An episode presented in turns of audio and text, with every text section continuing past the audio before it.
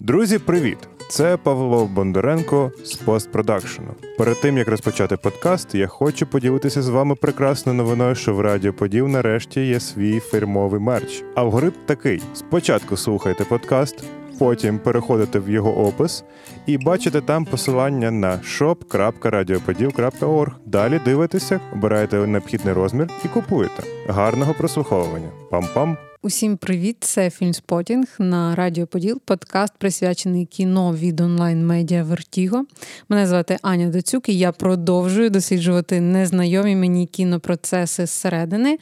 І сьогодні на Фільмспотінг в гостях Наріман Алієв. Наріман відомий подкастер.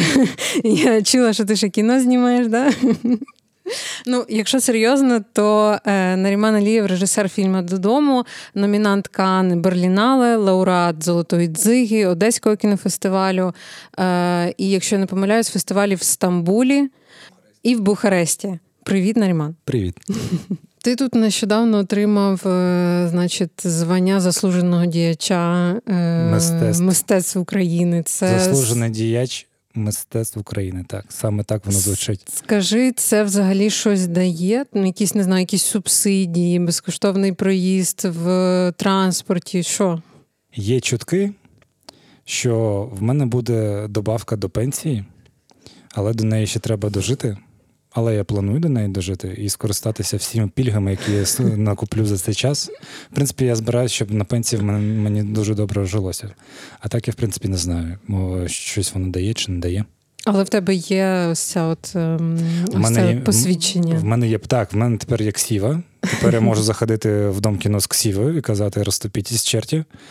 Ось, і в мене ще є така, ну це не медалька, це як брош, де написано заслужений діяч мистецтв.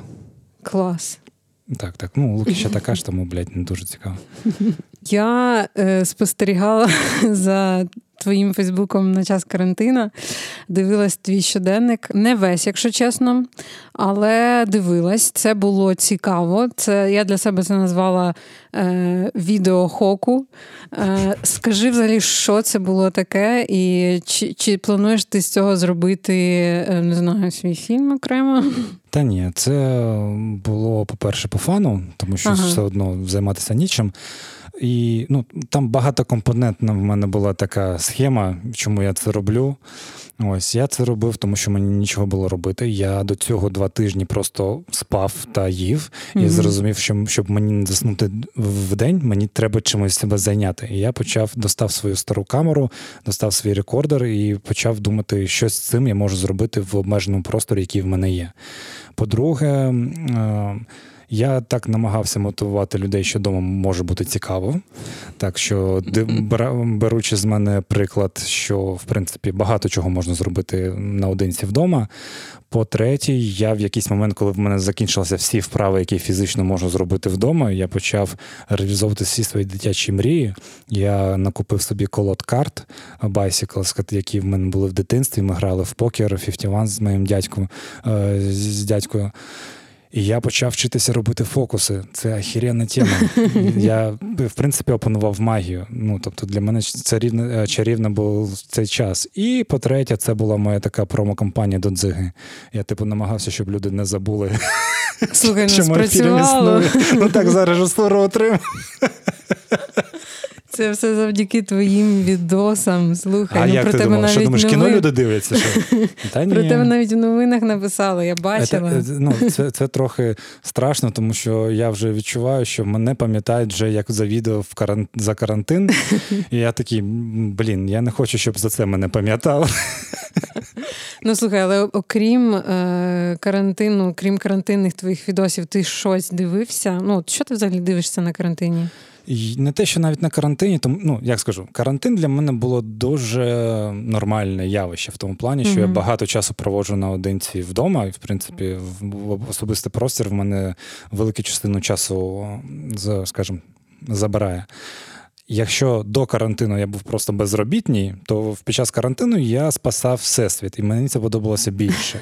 І дивлюся, зазвичай я зараз став дивитися багато Ютубу, а до цього просто передивлявся дуже велику кількість ситкомів mm моїх улюблених. І кожен сезон, в принципі, ну кожного року я намагаюся е, переглянути мої найулюбленіші серіали. Ось е, це там друзі, офіс, е, парки зони віддиху, клініка, ком'юніті. Mm-hmm. Там ну і в принципі там Клас. з десяток, з 15, які мені подобаються. Деякі я передивлявся більше 10 разів, деякі більше 5 разів, деякі тільки 2-3. Але я ось такий дуже полюбляю те, що мені полюбляє. Ну подобається. Я не дуже дивлюсь нового. І навіть ага. фільми я передивлявся. Два основних фільми, які на мене повпливали під час карантину. Це був Роман Балаян, Польоти весні наяву і е, Солодке життя Філіні. Це ті фільми, які дали мені певний новий повштовх е, як в собі, так і в mm-hmm. творчості. Я зараз показую лапки, якщо ніхто не бачить. Ну мені здається, Феліні взагалі треба передивлятись раз в якусь певну кількість. Хороші років. фільми, в принципі, потрібно завжди да. передивлятись, бо вони тому і хороші, тому що ти їх не сприймаєш з першого разу. Mm-hmm. Ти кожного разу для себе відкриваєш нові е, грані, які нові речі для тебе кажуть зовсім протилежні, які ти сприймав, якщо дивився якийсь час до. Так, да, це правда. Я так е, для себе відкрила е, заново Джекі Браун Тарантіно. Це офігенне кіно. Я його бачив ще. Ну я давно бачив ще в студентстві. Е, коротше, не знаю, як це українською. Але це дуже круте кіно, яке, на жаль, взагалі про нього ніхто навіть не чув, не те, що не дивився, mm-hmm. і про нього мало хто чув. А це дуже круте кіно. І це Тарантіно, просто Тарантіно, який грає на іншій плоскості літератури, який взяв о, твір літературний та зробив його певному певному засобі своїм, але при цьому залишив його цієї літератури, яка була за основу. Ну ось мені теж шкода, що він так трошки в тіні решти фільмів Тарантіно залишився. Просто можливо, тому що він не такий, не знаю, не такий гротескний, не це такий расизм. кривавий. Я вважаю, що це расизм. Бо в Джекі Браун грають одні чорні, тому це расизм, просто битовий. Про карантин, е, можливо, я не знаю, ти сам відповісти на це питання, але Можливо, моє припущення правильне, що е, ще одним таким результатом твоєї спроби знайти чим зайнятися на карантині стали подкасти. Подкасти, так. Ну, до речі, ось Павло, який сидить рядом е, поряд. Я про подкасти думав ще дуже давно, ще е, ще минулого року, коли я послухав подкаст з Крейгом Мезіном е, про Чорнобиль, mm-hmm. де він кожен епізод розбирав. В мене з'явилося з'явилося бажання зробити подкаст. і Тоді Павло мені пропонував зробити подкаст на на Радіо Подолі. Але тоді я ну, в мене було виключно бажання. В мене не було ні концепції, ні uh-huh. розуміння, що я хочу, як я хочу, і все решта. Ну так, так, Павло тут киває дуже активно. І мені, навіть ще декілька разів е, різні проекти ну, пропонували зробити на їхніх платформах подкасти але я відмовлявся, тому що я дійсно не знав, що я хочу робити, а когось підставляти в контексті, що взятися за проект і потім його на нього mm-hmm. забити, було ну, незручно. А на під час карантину, так ще з середини травня, коли в принципі перестав знімати відоси, я захопився ідеєю зробити подкаст. Я е, два місяці готувався до подкасту і вивчав повністю, як це працює, mm-hmm. розробляв сам концепт, що я хочу, про кого я хочу, як я хочу, назву і все решта. І тому я зробив певний кейс, який в мене з'явилося все ж таки бажання зробити. Це от Мінкуль, привіт. Ну слухай, ти вже робиш успіхи, тому що до тебе, наприклад, е, Ірина Цілик прийшла в гості, а до мене ні. Ну так, слухай, я ж ну я ж як би да, я ж вмію запрошувати. Вона приїхала на лівий берег, щоб ти розуміла, щоб дати мені подкаст. Ну так, тому ось це є авторитети. Ну тобто, так що що звертайтесь. Ну я я працюю над цим. Бачиш, от подкасти почала робити, стараюсь, записую, запрошую відомих режисерів до себе в гості. Так, от про відомих режисерів, давай ми поговоримо, власне, торкнемо. Про Лукіча будемо говорити. так, знову. Що там Антоніо, да? Що там, бля, серіал знімає, що він. А, а що у тебе розкажи? В мене ну ось е, подкаст. Я дійсно на нього дуже багато часу зараз витрачаю, і я розробляю сценарій нового фільму. Я почав вже після карантину. Буквально ми більше місяця працюємо над розробкою сценарію, і у нас майже майже вже є певний логічний концепт, відкуди куди ми йдемо. І ми намаг... плануємо в на протязі пару тижнів це вже з нього створити трітмент, який в нас буде там з вісьми сторінок, і вже рухатись далі. Тобто я працюю над сценарієм. А ти можеш щось розказати про нього? Якась ідея, про що це буде? Е, я, ну, В принципі, я намагаюся про нього багато не говорити, тому що я знаю, що все, що я зараз скажу, буде брехні, брехнею. Mm-hmm. Те, що вже вийде по ітогу, це буде вже інше. Але ну, з, з якою думкою я прийшов до нового сценарію, тому що я більше там сіми місяців думав, що я хочу зняти. Mm-hmm. До цього в мене було дві інших ідеї, які забракував після певної частини роботи над ними, і я не захотів їх розробляти. І тут, якби ну, так ну, так сталося, що в мене не було досить конкретного розуміння, про що це буде. Я Є певні, певний багаж моїх емоційних відчуттів, які хотілося б mm-hmm. прорефлексувати. І я для себе сформулював його так, як історія про зовнішній успіх і внутрішній апокаліпсис. Ось так ось. Як ці речі mm-hmm. не корелюються в одній людині. Ну, ти ж розумієш, що це звучить максимально розмито, і ти можеш сюди підставити будь-яку свою майбутню ідею. Ну, тому, Ми да. з цього починали, починали саме з цієї реплики. Тобто, що ми, як ми можемо. Але звучить амбітно, да. Амбітно, це буде досить побутове кіно, можна навіть угу. так сказати. І якщо воно буде, дай Бог. Ага. І ну, чому я казав про Балаяна і Філіні? Тому що це ті фільми, коли я їх подивився, я такий, ось ось що мене всередині турбує, про що б мені хотілося поговорити своєю мовою. Ага, тобто можна їх вважати референсами? Так, да, це можна зважати їх референсами. Угу. Беручи до уваги твоє нове кіно, я знаю, ти не розповідаєш про що воно, а, але скажи, я сам чи ще ти... не знаю про що воно. Не треба, не треба думати, так, що я скриваю щось. Але все одно мені цікаво, е, чи ти будеш продовжувати е, кримсько-татарську тему. Просто тому, що ну розумієш, ти як в колі режисерів взяв на себе ось цю роль е, цього такого, знаєш, носія. Блять, я зняв один фільм. Я зняв один фільм. Ну, давай, давайте будемо будемо. Ну я ще говорю про твої короткометражні роботи. Ну, ну короткометражне кіно для мене було певно підготовчою діяльністю. Угу. Якби ну, це в моєму повнометражному фільму можна дуже дуже добре побачити, що я брав з коротких метрів. Так? І я до до цього відношусь як до одного кейсу, угу. то до чого я йшов. Зараз я, ну так, але це є зона комфорту моєї. Зараз я намагаюся з нею вийти. Тобто зараз не йде мова про якесь тлумачення кримських татар в цій історії. Угу. Це якраз для мене йде певне переосмислення мене як людини, яка ж, живе в Києві, тому що я вже там 11 років живу в Києві, угу. і це вже майже половина мого життя. І ну, Київ все більше і більше займає місце в моєму житті. І я хочу ну, подумати над ним, тобто зняти городську історію mm-hmm. саме в Києві. І подумати, що ж для мене теж є Київ як місце і сили, і можливості, і всього решти. Ось. Ну, от мені цікаво, що ти сказав, що це для тебе комфортна зона, тому що мені навпаки здавалося, що ну от кримсько-татарська тема так чи інакше постійно ризикує опинитися в полі політики, при тому, що твоє кіно не обов'язково має бути політичним, але ти все одно стикаєшся з е, такою з таким дискурсом. Ну, Давай скажемо так, що я знімав про кримських татар ще до того, як це стало мейнстрімом. да?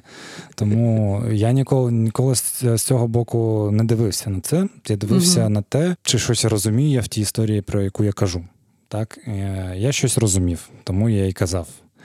І те, що це була певна частина мене, я ніколи не ну, я це не заперечував і ніколи не намагався грати саме на кон'юнктурній темі кримських татар. Хоча багато кому так здається, але давайте будемо відверті: кримські татари це взагалі не бренд, це взагалі не топік, і ну, він ні для кого нічого не каже. Угу. Тобто, е, якщо хтось думає, що в Канах такий ніхірасі про кримських татар беремо одразу, блядь, типу, сразу, типу, не дивлячись, так та ні, вони ще довго між собою виясняли, що це що це хто такий, що вони там роблять. Ось, угу. І так так само в Україні, тобто зробити фільм про кримських татар і намагатися його прокатати в кінотеатрах. Блядь, кому? Кому прокатати фільм для кримських про кримських татар? Ну, це ж це набагато важче, ніж здається.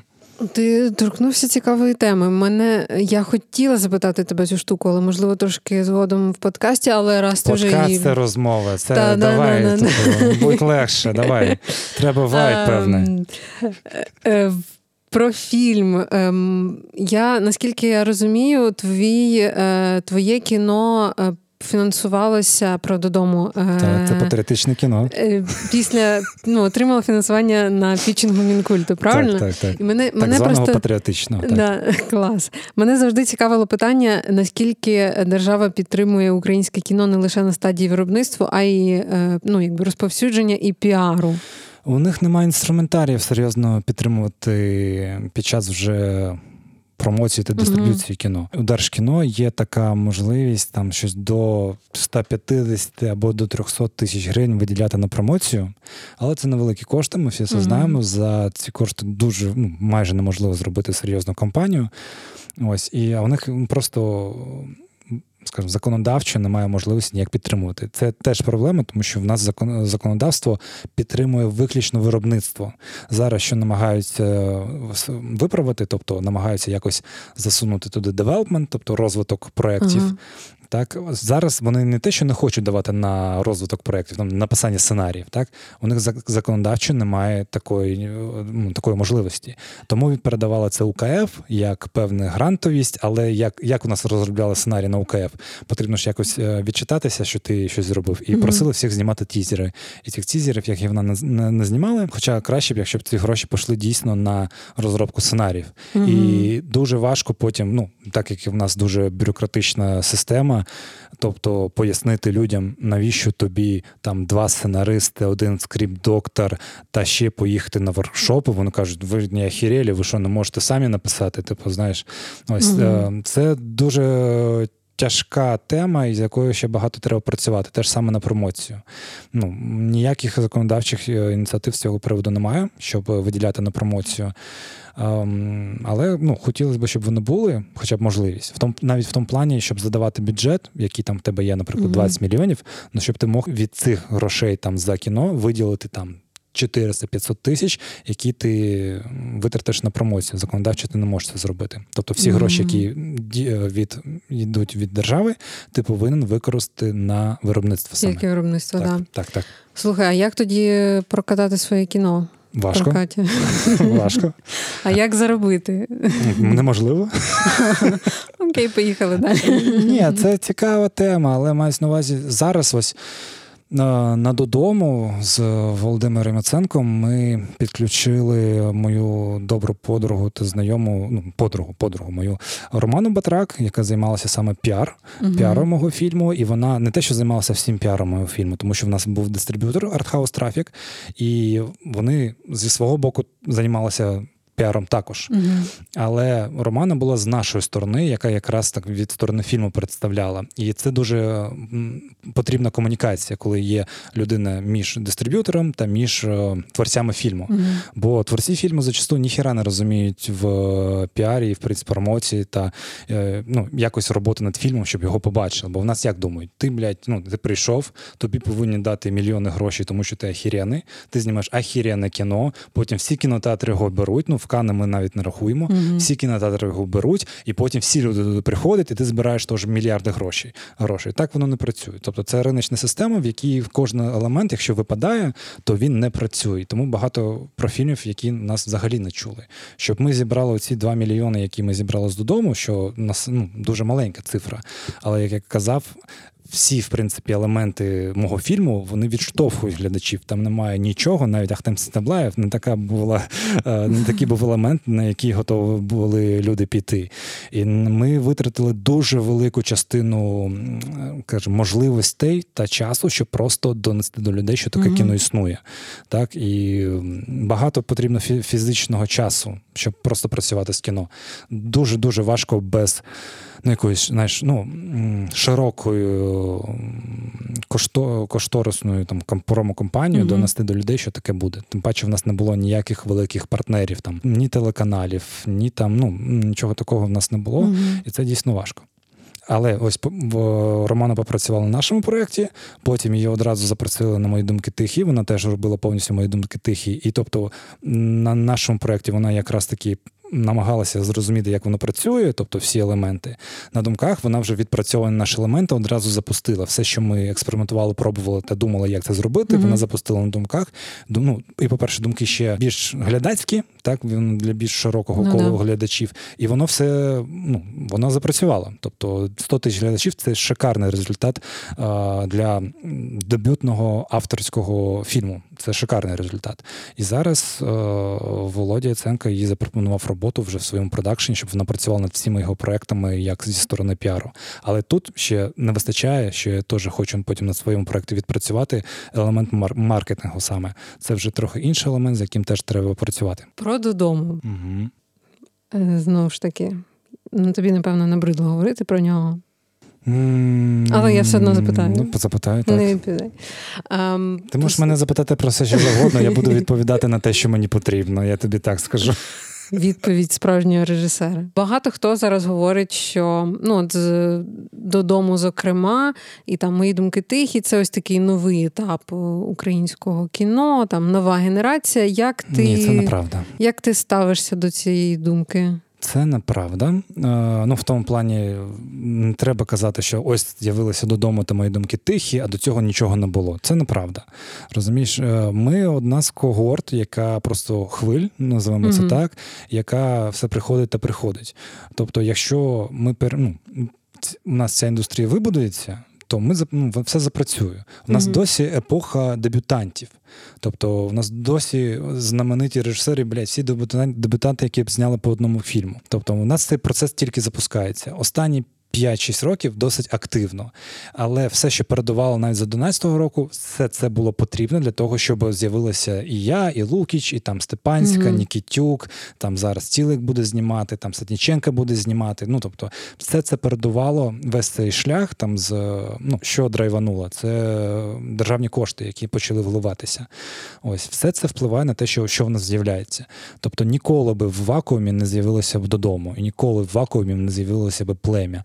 Ну ніколи. Це все для мене дуже логічне, скажімо, така цепочка. А, Але погодься, що просто ось на оцей один рік припала прем'єра і твоя, і Лукіча, і це були порівняно з попередніми українськими фільмами. Дійсно, дуже такі з комерційної точки зору вистріли. Я знов ж кажу, в мене блядь, 2 мільйони гривень.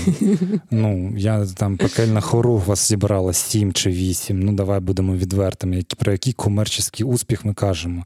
Ми кажемо окей, медійний успіх. Медійний, Давай, так. да, медійний. Ти, ти, тільки що я казав, що ми працювали над медійним успіхом. Ми робили Він не сам mm-hmm. прийшов до нас, так що ми такі ахуєнні, такі зняли ахуєнне кіно, і до нас медійний успіх так і плинув.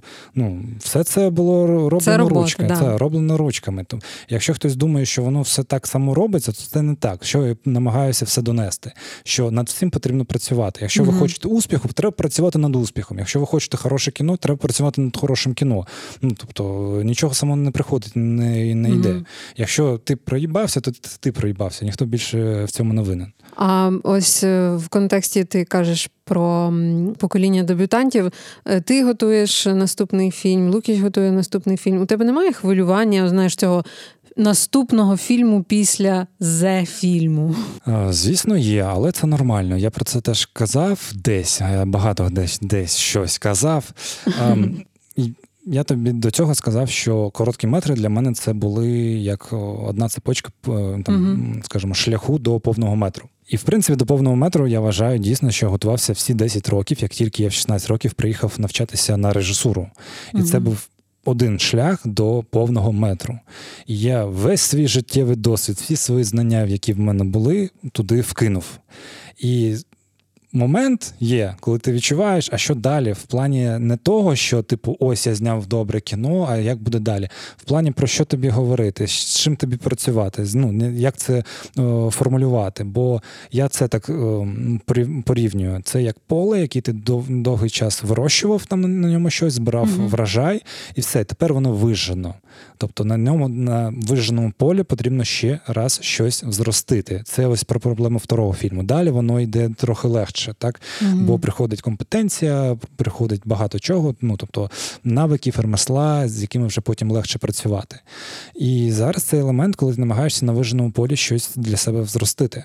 І тому я намагаюся відійти німного в інший шлях, що Цілком можливо нікому не сподобається. Це нормально, це теж нормально. Про перший фільм я казав так, що ну у кого буває добре дебют. Знаєш, типу, ну ну як зніму, так зніму. Все одно. Це як цитата Романа Григєновича Балаяна, що кожен режисер має зробити помилку за державні кошти. І я, в принципі, розхов... ну, в мене ще я гадаю, ця помилка є десь там в кишені. Ось і головне, я не треба думати, як воно вийде. Тобто. Mm-hmm треба робити те, що тобі подобається, намагатися зробити це най, найкраще, як ти можеш в цій ситуації, і ну, працювати. А про результат це вже інше. Ти зробив від себе все залежне для результату. А як прийде результат, ніхто не знає. А скажи, ти би хотів би попрацювати над якимсь великим проєктом? Ось ти кажеш, наступне твоє кіно буде теж таке е, камерне. А як щодо якогось от дійсно великого великого кіна? В мене є ідея. Вона, до речі, стосується депортації кримських татар, ага. а, яку я дійсно хочу зняти, на яку потрібні певні потужності. Вона все одно буде камерна, але ну, вона дійсно буде камерна, але для неї потрібно великі, як то кажуть, у нас production value. Угу. Ось і я, якщо другий фільм вийде і вийде в мене як з точки зору ремесла, я відчую, що я вже себе більш вільно відчуваю на майданчику та в роботі з матеріалом, угу. то я би ризикнув це зробити. Ну ось е, для мене це здається буде дуже цікавим досвідом. І матеріал для мене дуже цікавий в тому плані, що це про зворотню сторону депортації не про сам факт, а про зворотню сторону, як коли Крим залишився без кримських татар. Угу, Це цікаво. Так, це, блядь, копірайт. Якщо хочете там щось написати, то хуй вам. Тобто в мене все там, ну, коротше, всі права є. Слухай, а як там справи з Карпатією? Рік тому я читала інфу, і це був класний анонс історичного серіалу українського. Там в проєкті були е, Маріся Нікітюк, Степанська, Степанська і ти. Скажи, чи ще, є якісь там, апдейти? Там, там ще був е, Женя Монастирський. Угу. Um, ну, Зараз це зупинилося. Але скажу так, не я ніколи не вважаю, що кожен твій проект чи ідея повинна бути реалізована. Угу. Це все є певний досвід. Так чи буде продовжена ця робота над цим проектом, я не знаю. Зараз всі угу. зайняті своїми проектами.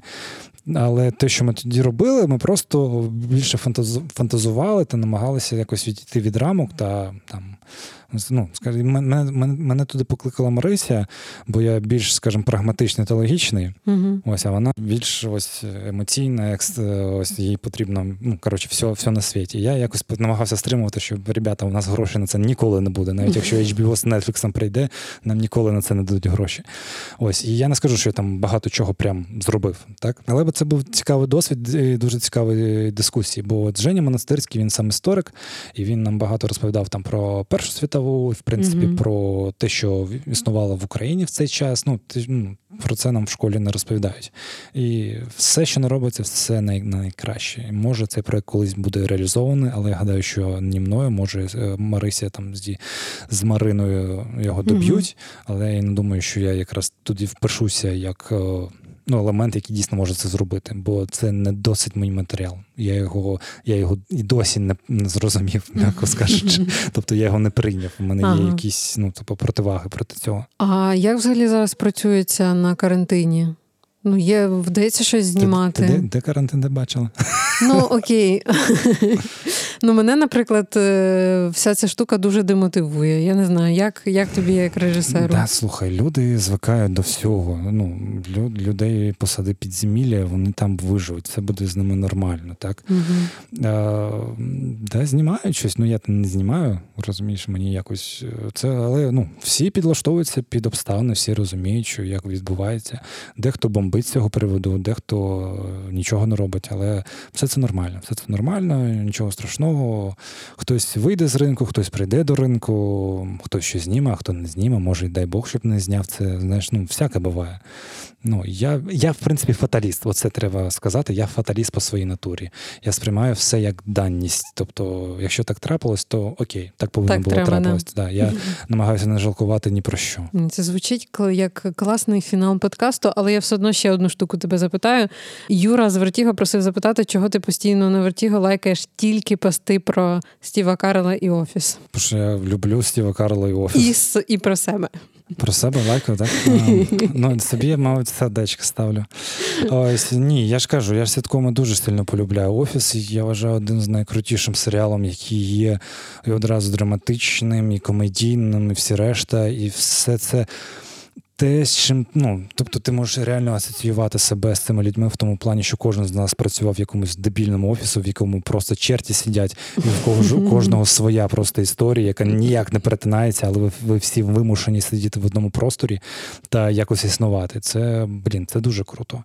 Е, дуже круто і кажу. Ну, Так, може, теж сітком зробиш? А я написав заявку на на сітком, до речі, це Макюментарі. Так, я віддав її. Е, ну, коротше, продюсеру віддав, не в не Вові.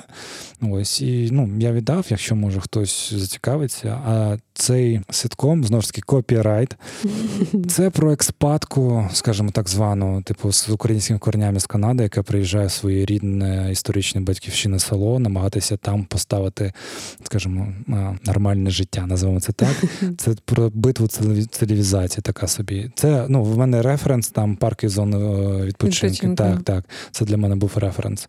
Ось, і якщо буде можливість, я залюбки сніму з сітком. Ну, тобто я саме сітком угу. залюбки, особливо в макюментрі. Ну, я вважаю, це круто. Клас. Але ну, але не факт, що в мене вийде. Але... Ну, все, ну, слухай, це справа зроблена. Я тепер чекаю від тебе ситком, який Якось там другий не почула, фільм. що там ні, дуже сильно там все проти. Ні, ні, Я чекаю від тебе ситком. Дякую, що ти до мене завітав, і я буду з тобою прощатись.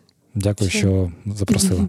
Цей подкаст є частиною спільноти українськомовних подкастів Радіо Поділ. Якщо ви слухаєте нас на Apple Podcast, то лишайте свої відгуки, підтримуйте нас на Патреоні, підписуйтесь на соціальні мережі Радіо Подолу і не забувайте про соціальні мережі Вертіго. Е, лінки всі в опису. Слухайте інші наші подкасти. Зокрема, не можу не згадати про подкаст з Вовою Яценком, який сьогодні пролунав. Дуже цікава і змістовна розмова. А також пораджу вам обов'язково зацінити. Напевно, це вже не останній подкаст, але е, запис. Е, Антропоцешо, в якому перше говорять не про екологію, а власне про людей, і це дуже класна змістовна розмова з купою е, мудрих цитаток е, і е, розповідей про експерименти в Стенфордському університеті. І словом, обов'язково слухайте Радіо Поділ. Ще почуємось, Па-па. Радіо, радіо, Поділ, Поділ, Поділ.